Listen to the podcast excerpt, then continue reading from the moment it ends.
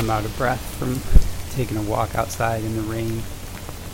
Excited because just having this moment where, you know, my equipment's getting wet, the microphone's getting wet, the phone's getting wet, but I'm recording the sounds of rain and Mae is walking with me and do all kinds of funny stuff and just reminds me of that there's these moments in time and you can't repeat them and as an artist you're kind of always watching and have your camera ready and sometimes you catch it and sometimes you don't. But the the point I'm trying to make is when you listen to a concert that someone recorded or an instant in time, an interview, you know, these these moments in time they happen and the environment and what's happening around you and what it's like outside. Is it raining? Is it sunny? Is the wind blowing? All these different little details make up a huge part of the experience. You know, there's this one concert in Reading in the United Kingdom from the 90s with Nirvana, and, and the crowd is singing all the lyrics right along with Kurt Cobain. And I'd never heard it before, and I was listening to it while I was working one day.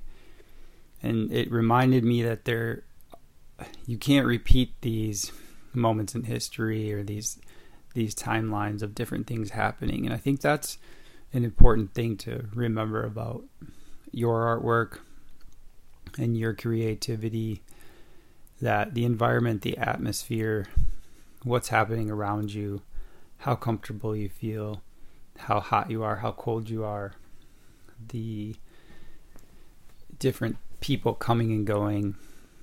All these things are variables that, you know, you are only can, in control of a small little piece of everything.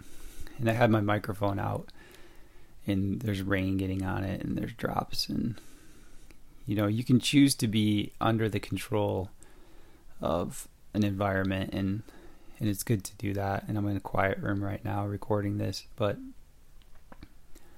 these little moments that you can catch where there's lots of things happening and this lady pulled up in her car and and said yelled out of her window it was just great to catch that. And the other day, uh, yesterday, I was driving back from up north, and there was a fire on the side of the road with a with a truck on fire, and everyone was okay. But uh, to be able to capture these little moments of things happening around you is kind of another aspect of being an artist. Um, I'm excited this morning about that, and my brain's kind of jumping all over the place. Also saw a great video on Helen Levitt and her photography and just if you haven't explored her work before, she's an expert at catching moments in time, New York City moments, one of the first early adopters of color film. Um, and her voice is so evident in her photographs. And I love photography like that where it's so expressive in what she chooses to show you. And I think artists are making choices all the time without really realizing it maybe, but also you are you're constantly editing what you choose to show and what you choose to share. And um, those decisions are part of your voice and what you want to say. And there's a collective voice that reaches humans, and when it really strikes people a certain way, you you're tapping into you know some sort of universal human emotion and feeling, and you're saying things that connect to everyone, and yet it is through your voice and your your decisions that you can communicate that way. Um, so, in a nutshell, today I'm, I'm saying go out there with your microphone or your camera when it's raining or when the wind's blowing and catch some of those moments and and notice when things are really different and something's happening. You know, something exciting is happening.